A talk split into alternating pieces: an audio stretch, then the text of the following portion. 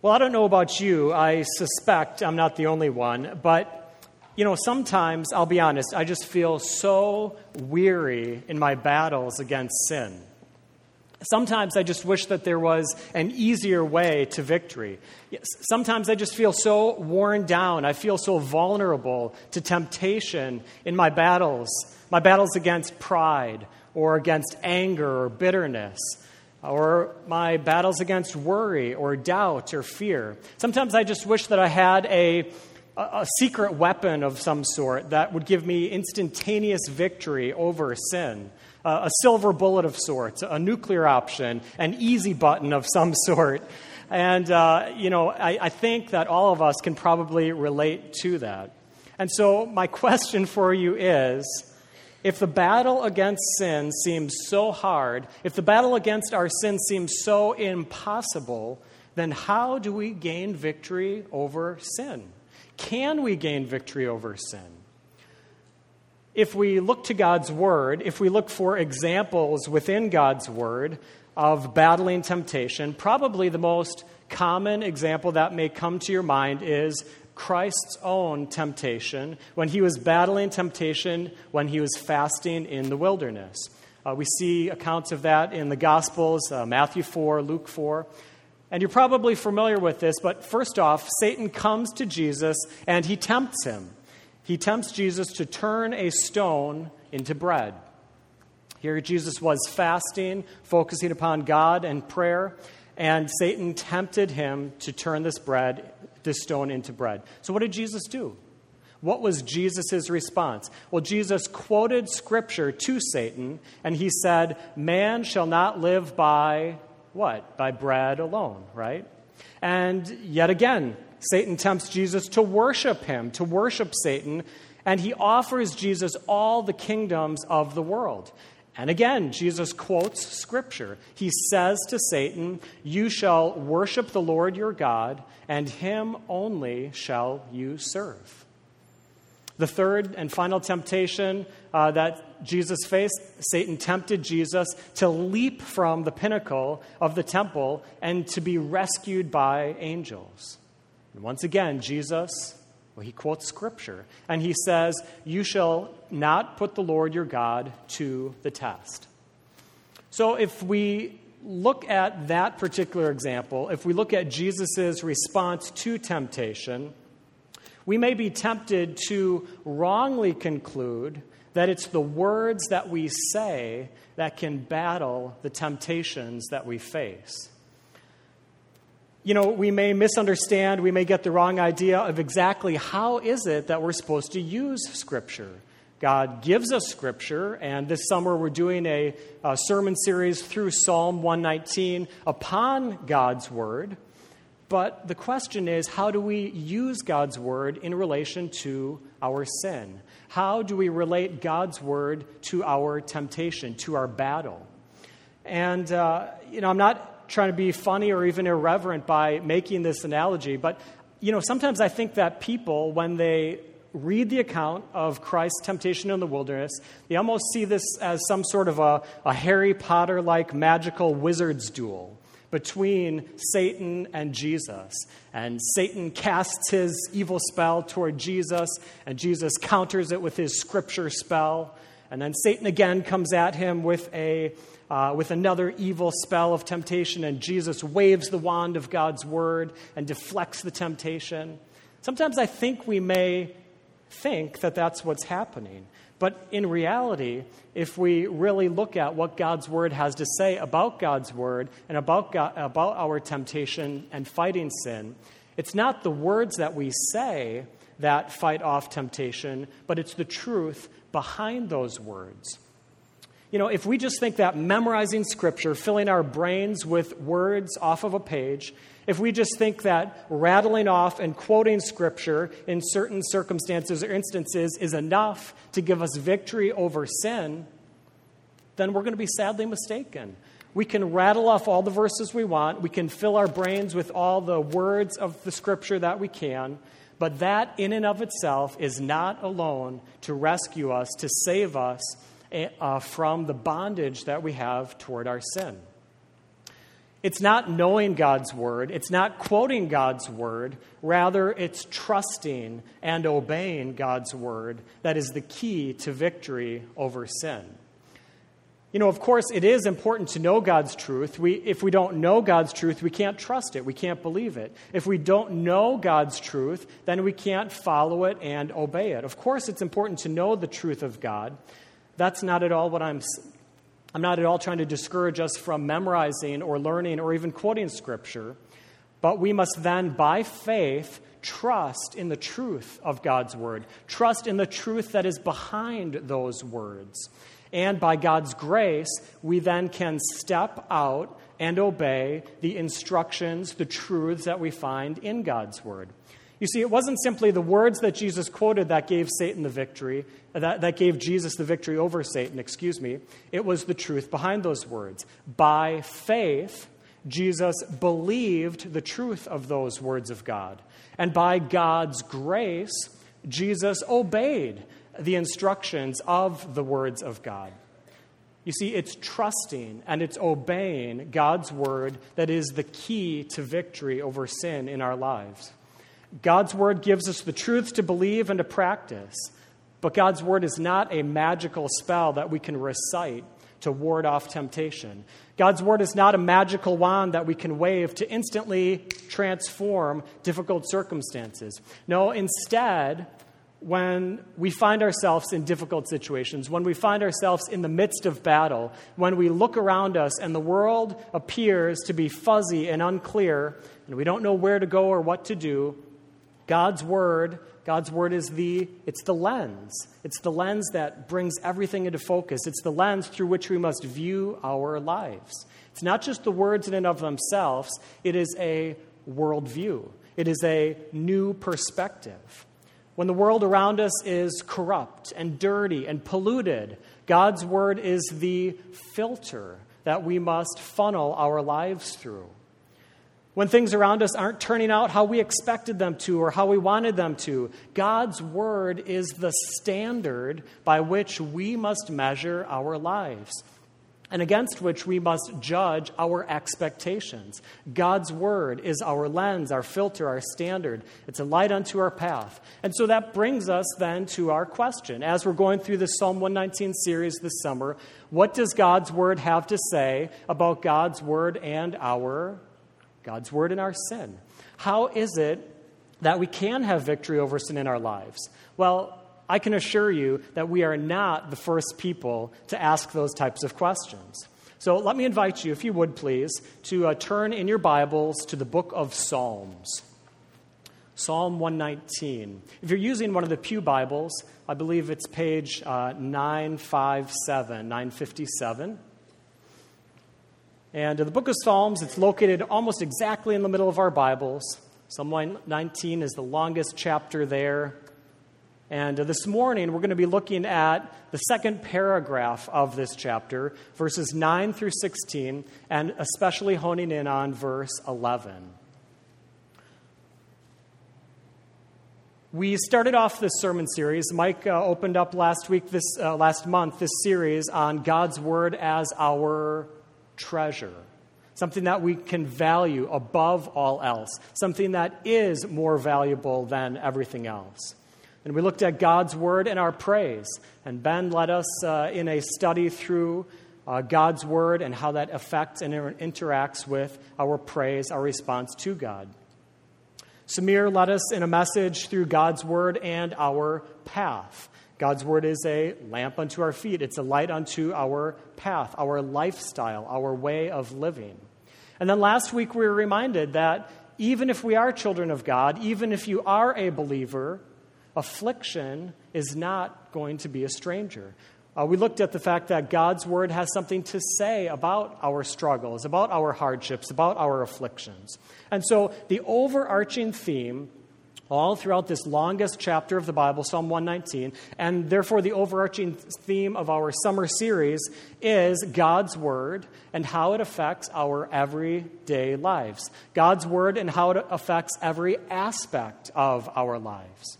And so, throughout Psalm 119, the psalm writer uses about eight different words, eight different terms, eight different descriptions to refer to God's Word. Uh, we see the word law. We see the word word. We see the, the word laws and statute and command and decrees and precepts and promise. And notice that not all of these terms referring to God's word are rule related. They're not all laws or commands, uh, which we may tend to react to and think, ooh, that sounds negative. But, but some of these terms are referring to God's truths and God's promises to his people.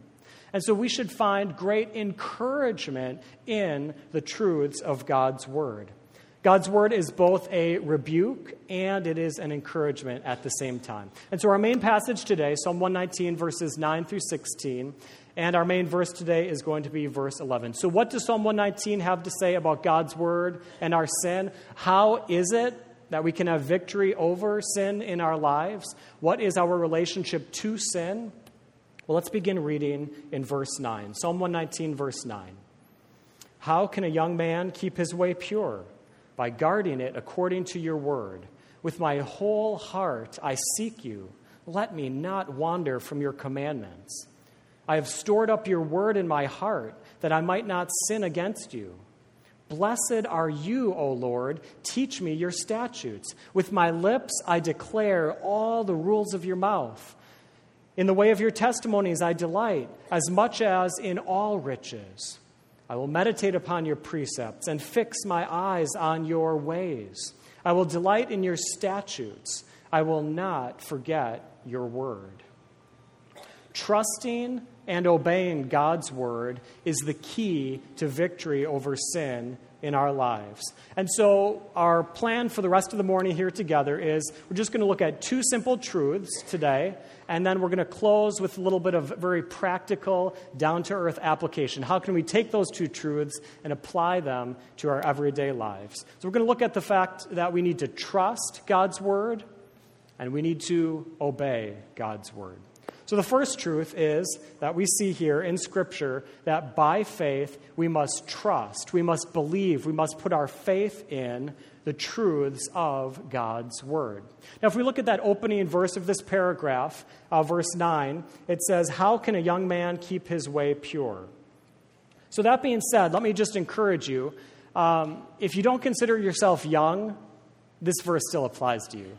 If you are not a man, this verse still applies to you. So, this isn't just for 25% of the people in the room here. This paragraph, these truths are for all of us. And we're actually going to be looking at verse 9 in more detail God's word and our purity in a couple of weeks here. We're looking forward to doing that. But uh, that being said, that verse sets up this paragraph, asks the question how can we we could really understand that phrase, young man, as being how can we, as students of God's word, as apprentices of God, as disciples or followers of God, how can we learn the lessons that God wants us to learn? How can we live our lives in a way that is pleasing to God? And so, if you're somebody who's asking the question, what does God's word have to say about my sin? Then this passage, these truths are for you, whether you're a young man or not. And so the first reality that we need to keep in mind is that what we that we trust in the things that we value. The things that are important to us, those are the things that we value. The things that we uh, enjoy, those are the things that we put an emphasis upon. And so let's look here at our key verse today, uh, verse 11. And the psalmist says, I have stored up your word in my heart that I might not sin against you. In other words, the psalmist here recognizes that God's word is vitally important. He stores it up, he gathers it like a farmer uh, piling up uh, produce in the barn and in the silo. He stockpiles it away like, uh, like somebody would uh, precious metals or jewels in a vault. He uh, the Bible here says, the psalmist here says, that he has stored up God's word in his heart. He values it, he recognizes it as being important. He hid it, he treasured it. And therefore, the things that he valued influence the way that he lives. The things that we, uh, the things that we trust in are the things that we value. And so, what was this psalmist, what was the writer here trusting in in order to have victory over the struggles that he had with sin in his life? He was trusting in, he was relying upon, not simply filling his brain with the words off of a page, but upon the truths behind those words. He was filling his life. He was filtering his perspective. He was bringing everything into perspective through the lens of God's Word. I've stored your word up in my heart. Why? That I might not sin against you. The truths, uh, and pr- we must trust in, we must follow, we must put our faith in, by faith, putting our trust in uh, the truths and the promises of God's Word. Now, when the psalmist was writing this, he wasn't just writing in abstract terms here. He wasn't just coming up with poetic uh, language about um, filling up his heart with these words, but he was reference, referencing back to other well known passages. Uh, one that comes to mind is Jeremiah 31. And this is God speaking, and it says, Behold, the days are coming, declares the Lord, when I will make a new covenant in other words, God says, I am going to make a new covenant, a new promise with my people, for my people, to my people. Skipping down a little bit further, God says, I will put my law within them. I will write it on their hearts. I will be their God. They shall be my people. And down at the end of that paragraph in Jeremiah 31, God says, I will forgive their iniquity, their sin, and I will remember their sin no more. So, what we're started off looking at here is we must trust in the truths of God's Word. And so, one of the vital truths here of God's Word is, as we've been looking throughout this uh, summer series, is that God's Word is valuable. God's Word is precious. God's Word is our way of life, it's our path, it is the light to our path. God's Word transforms our response to God so that we have a heart of praise. God's word transforms our perspective when we're facing adversity and difficulty and discouragement. We must trust in, by faith, put our trust in the truths of God's word. And God says, I will make a new promise, a new covenant with my people. I will not just write words on a page, but I will take those truths, I will write them upon the hearts of my people. It will be their way of life. It will, it will transform who they are and what they do and how they live. And God says, And I will forgive them their iniquity, and I will remember their sin no more. So, our first point this morning is that by faith we must trust, we must believe the truths of God. So, my question for you is do you believe that? Are you a child of God? And do you believe that if you're a child of God, that God has given you a new heart? He has done a divine tra- heart transplant he has given you His law upon your heart. He has transformed your perspective. He has forgiven you already your iniquity. And He says, I will remember your sin no more. You know, so often, even those of us that are believers can wallow in our discouragement. We can be uh, disappointed. We can become frustrated with our failures and with our struggles. So let me encourage you to, by faith, trust in the truths of God's word and specifically trust in the fact that God, if you are a child of His, has forgiven you all of your iniquities and He will remember your sin no more. Two simple truths today. By faith, we must trust, we must believe the truths of God. And by trusting in the truths of God, that directly leads us to our second uh, our second truth today that by God's grace, we must obey, we must follow the truths of God's word. So, first, we have to put our faith in, our trust in, and then we have to step out and, uh, by God's grace and act upon the truths of God's word. The psalmist here says in our text, verse 11, I have stored up your word in my heart. Why? Why did he do that? So that he'd have a bunch of fun facts to know and share? So that he could win in his uh, sword drills and, and things like that in his Sunday school class. No, the reason that he stored up God's word in his heart was so that he would not sin against God. His perspective, his outlook on life was transformed by God's word so that he could live in a way that was pleasing to God. But here's what I want to remind us of, and this is a very key point. This is a very important point. We obey God's word as a result of our salvation. We don't obey God's word in any way in order to earn our salvation. We don't start cleaning up our lives and getting our act together so that God will save us. Quite the opposite. As a result of God's saving work in our lives, we therefore, in response to that, step out by God's grace and obey as a result of our salvation.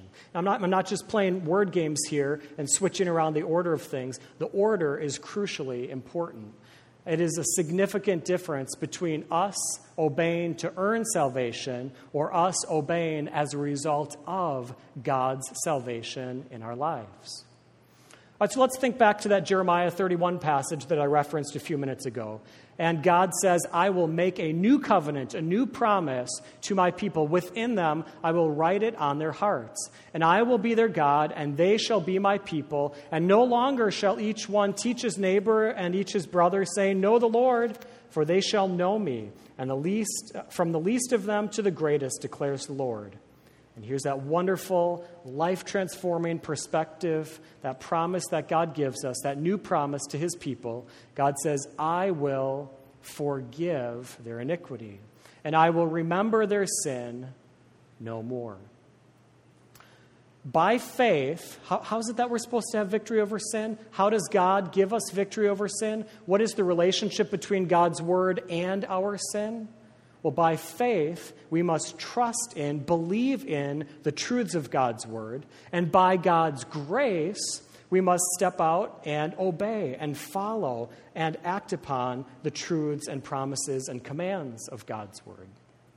So, those are our two teaching points today, but it may leave you wondering what does that mean for me? How can I take those truths, trusting in God's word, obeying God's word? How can I take those truths and apply them to our everyday lives? Well, let me ask you to turn to the book of Ephesians, Ephesians chapter 4. Before our summer series in Psalms, we were studying through the book of Ephesians, and most recently looking in chapter 4. And so I want to turn once again to the book of Ephesians, look at chapter 4, and let's just pull out two examples, two very practical, real life applications of these lessons of trusting, putting our faith in, and by God's grace, obeying the truths of God. All right, I mentioned in my opening that uh, oftentimes I become discouraged and frustrated and feel like I wish I could have greater victory in a variety of areas that I struggle. One of those being pride. And I think that pride is something that takes different shapes and forms and has different flavors. But I think if we're all honest with ourselves, pride is something that each and every one of us struggle with. And so let's take that example of, of one sin, of pride, and let's see how can we take those two truths trusting in the truth of god's word obeying by god's grace the commands of god's word how can we apply that to our lives from the book of Ephesians. All right, so if we're thinking, if we're wrongly thinking that simply memorizing a verse and quoting it uh, as needed, throwing that out uh, at a specific situation, if we think that that is going to give us victory over our sin, then we might look at Ephesians chapter 4, verse 2. And we might say, oh, that says, with all humility and gentleness, with patience, bear with one another in love. Okay, so I need to memorize that with all humility and gentleness, with patience, bear with one another in love. With all humility and gentleness, with patience, bear with one another in love. And when I become, when I start to feel pride rising up inside of me, I may wrongly think that if I can simply memorize and spit that verse out at that moment in time, that I will instantaneously have victory. Uh, my, my wand of God's word, my, uh, my scripture spell, in order to give me victory over that temptation. But the fact of the matter is, if we just look at verse 2 in and of itself, we're cutting ourselves off from the rest of the truth of God's Word. We're cutting ourselves off from the grace that we so desperately need in order to fulfill God's Word. And so let's actually look at verses 1 through 5 and see how does verse 2 fit within there. Yes, we are supposed to be humble. Yes, we are supposed to be gentle and patient, and we are supposed to bear with each other in love. But how can we do that? Verse 1 of Ephesians chapter 4 Paul says, I, therefore, a prisoner for God, urge you to walk, and here's the key in a manner worthy of the calling to which you have been called. So, Paul here is writing to believers. Paul here is writing to people who have had that divine heart transplant. Paul is writing to people saying, Live out the reality in your lives that has already occurred in your heart. Live in a way that reflects what God has already done in your lives. So he doesn't just say, try harder. He doesn't just say, uh, keep, uh, keep trying to be better, but he says, live out the reality that has already occurred in your life. I, therefore, a prisoner for the Lord, urge you to walk in a manner worthy Walk in a way that reflects the calling to which you've been called. If you're a child of God, you have been called. Uh, you have been called from a life of sin to a life of victory and freedom in Christ. And then verse 2 says, with all humility and gentleness, with patient bearing with one another in love, eager to maintain the unity of the Spirit in the bond of peace. Verse 4 why? What is our motivation? What is the truth of God's word that we, by faith, must cling to if we're going to have victory in the area of our pride? Verse 4 There is one body and one spirit, just as you were called to the one hope that belongs to your call. One Lord, one faith, one baptism, one God and Father of all, who's over all and through all and in all. And so, if you this morning came in here and you were looking around and you were battling thoughts of pride, if you were looking down upon other people because they look differently or act differently or sing differently or smell differently or talk differently than you do, if you were looking around here this morning and in pride, looking down upon other people, Scripture here says the truth that we need to, by faith, cling to, by faith, trust in, says we're all part of one body. If, we are, if you are a child of God, we are all part of the family of God. And we have all been called by the same faith, the same hope. It's all by God's grace that we are what we are. It's by God's grace that we are who we are. And so it's connecting the reality of the gospel that apart from God's saving faith in our lives, apart from that, we have nothing to be proud of. We have nothing to think so, uh, so highly of ourselves or to look downly upon other people. But it's only the gospel, that one calling, that one Lord, that one faith, that one baptism. It's God's saving grace in our lives that even gives us the opportunity to be who we are and to do what we do. So we have absolutely no reason for pride at all. So do you see how much more effective that is? Do you see how much more helpful that is? I hope that's a lot more encouraging to you than simply thinking, I need to memorize this verse and I need to spot, spit it out word for word. I need to memorize this verse and I need to say it when I'm being tempted. Instead, connect the reality, connect the truth that are, that's behind those words that I'm no longer in bondage to sin. God has freed me from that sin. And God has done that to everybody else within the family of God, within the household of God. And I'm no better, I'm no different than anybody else here. We're connecting the reality of the gospel to the sins that we are struggling with. We are trusting in the truths of God's word. And then we are stepping out by God's grace and we are acting upon the reality that God has already done in our lives. We trust God's truths and we step out by faith uh, and by God's grace and we obey the truths of God's word. All right, so let's take another very practical example from the book of Ephesians here as, uh, as we conclude our lesson this morning. Anybody ever struggle with anger or irritation, maybe? Maybe a little bit uh, better sounding of a word, right? Or frustration. Oh, I'm just so frustrated. Uh, what about bitterness? Something that anger and irritation and frustration can lead to. You know, I think that if we're honest, once again, just like pride is one of those universal sins that affects all of us, anger and irritation and frustration and resulting bitterness is something that all of us struggle with. So, again, if we're simply looking for a quick fix approach to have victory over temptation, we may turn to verse 26 of Ephesians chapter 4. Look at verse 26, if you would, Ephesians chapter 4. Paul says, Be angry and do not sin. Do not let the sun go down on your anger. And so we could keep repeating that over and over and over again. Be angry and do not sin. Be angry and do not sin. Do not let the sun go down in your anger. Do not let the sun go down upon your anger. But simply saying those words in isolation from the truth of God's word, simply filling our minds and, and filling our mouths with these words is not enough to give us the victory that we need. We need to connect the reality of those truths to uh, our standing in Christ. So let's look at verse 26, and then we'll skip down a couple of verses and read verses 30 through 32. So again, Paul says, Be angry and do not sin. Is that true? Yes, absolutely, it's true. Is this a good verse to memorize? Absolutely, it is. These are wonderful truths, these are precious truths. Do not let the sun go down on your anger. Is that a valuable, uh, is that a valuable truth for us to follow? Is that a command that we should put into place in our lives? Yes, it is. But let's connect those commands to the gospel.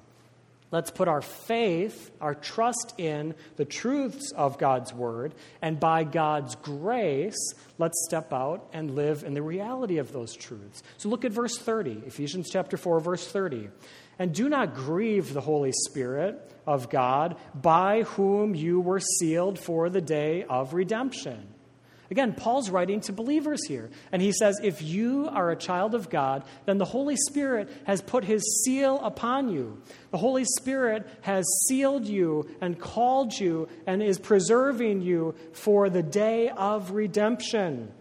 And therefore, because of that reality that has already occurred in your life, because God has done this work of sovereign grace in your life, and because the Holy Spirit is doing the continuing work of empowering you and growing you and enlightening you to the truths of God's Word, because those things are a reality, verse 31 now you can let all bitterness and wrath and anger and clamor and slander be put away from you, along with all malice.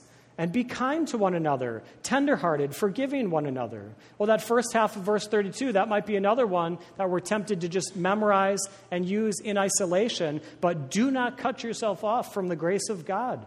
Do not ignore the second half of that verse. Be kind to one another, tenderhearted, forgiving one another, as God in Christ forgave you. If you are a child of God, then you have experienced the transforming grace of God in your life. Do not cut yourself off from the power of the gospel. Allow the reality of that divine heart transplant to be lived out in the way that we interact with those around us. And so, why are we kind to each other? Why are we tenderhearted? Why do we forgive others? Because that's exactly what God has done for us. We do it to the extent that God has done it for us. God has forgiven us everything. If you are a child of God, you are forgiven, you are free, and you no longer are in bondage to sin. And so, first of all, put your trust in, your faith in the reality of that truth. You are free from the bondage of sin. And then, secondly, by God's grace, live out the reality of that truth. That you are free from the bondage of sin, and therefore you can live and interact with others in a way that is pleasing to God.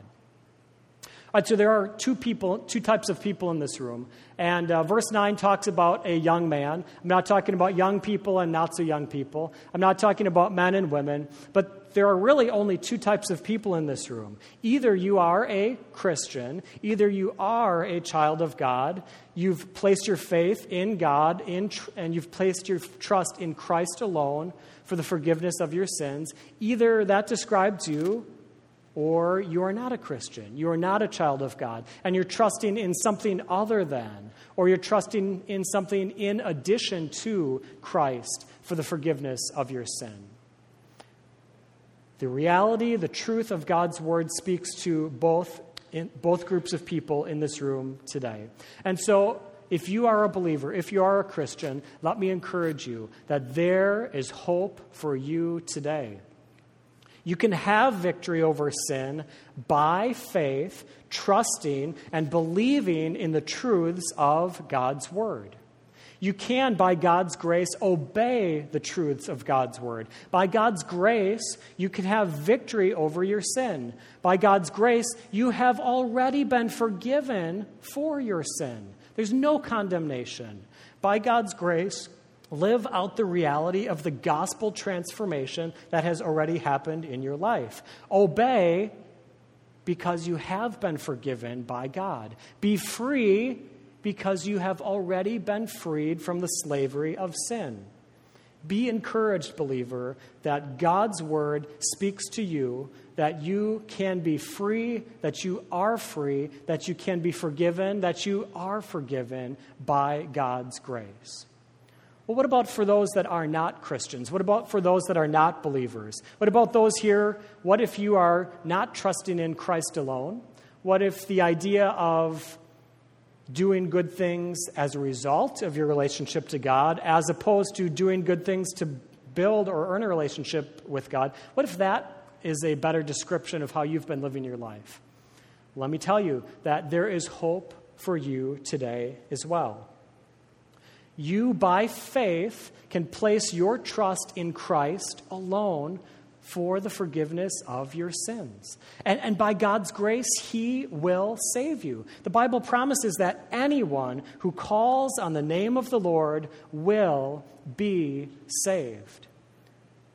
So, what does the Bible have to say about sin, about our sin, and God's Word?